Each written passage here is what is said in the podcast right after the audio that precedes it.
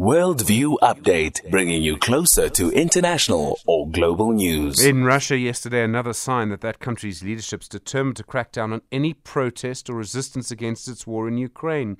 The country's courts yesterday sentencing a critic of the Kremlin, Vladimir Kara-Murza, to 25 years in jail. He was convicted of treason for criticizing Russia's invasion of Ukraine. Meanwhile, European leaders continue to pledge their support for Ukraine. There was a conversation yesterday between the Ukrainian president and the British Prime Minister. Steven Gruzd is the head of the African Governance and Diplomacy Program and the Russia Africa Project at the South African Institute of International Affairs. Steven, good morning. Hi, good morning, Stephen. Russia seems to be cracking down on any dissent over its invasion in Ukraine. Is it possible for citizens to speak out at all about what's happening, about how they feel about this? I think it's been made more difficult uh, after yesterday's sentencing of uh, Kara-Murza.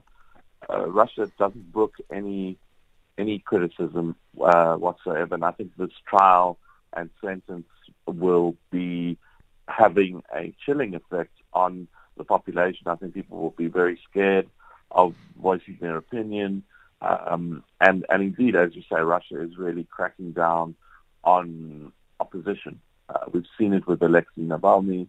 We've seen it with various murders and and, and uh, assassinations over the years. A lot of people have had to go into exile, and uh, it, it, it's really very difficult to voice contrary views in Russia. I presume even if you do try and speak out, no one's going to hear you because information is also quite tightly controlled. It's not like here where you can just phone SAFM. Correct. Uh, a lot of the independent news outlets have been either bought up by, by oligarchs or, or by the state. Uh, and, and so, and many, many journalists have, have fled the country to uh, Poland, to other places in Europe. And uh, yes, it's, not a free media environment at all.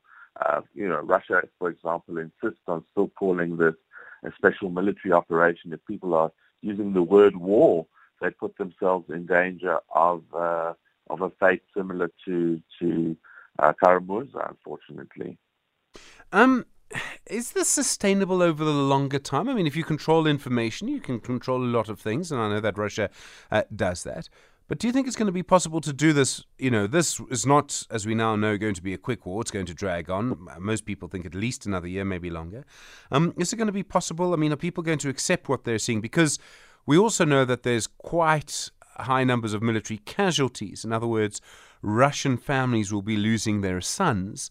You can't keep all of that information secret, surely.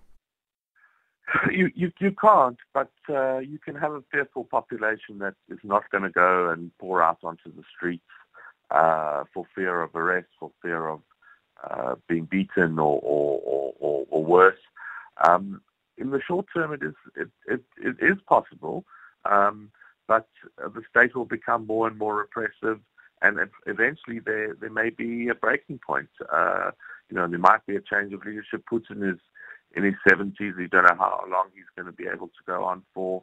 Uh, change can come very quickly, as we know from Russian history, uh, from the revolution to the fall of, of communism. So people are, you know, maybe hoping, holding out for that. But I think in the short term, it people will definitely think twice, uh, seeing what's happened to people like Kara-Murza and, and Navalny, for example.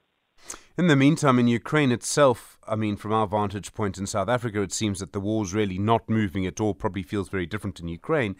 Um, it's going to be summer in Europe soon. Are you expecting the Russians to sort of have a new offensive as winter ends there?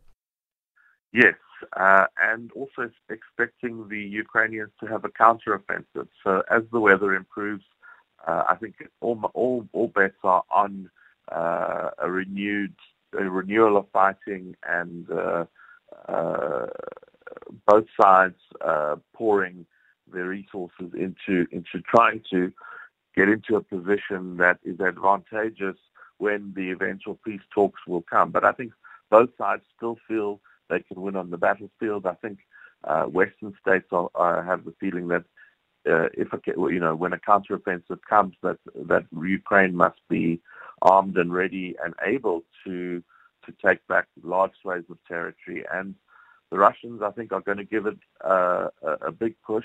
Uh, I w- I wouldn't say the last uh, the last effort, but uh, definitely a renewed uh, a renewal of fighting and and uh, an attempt to take take more territory.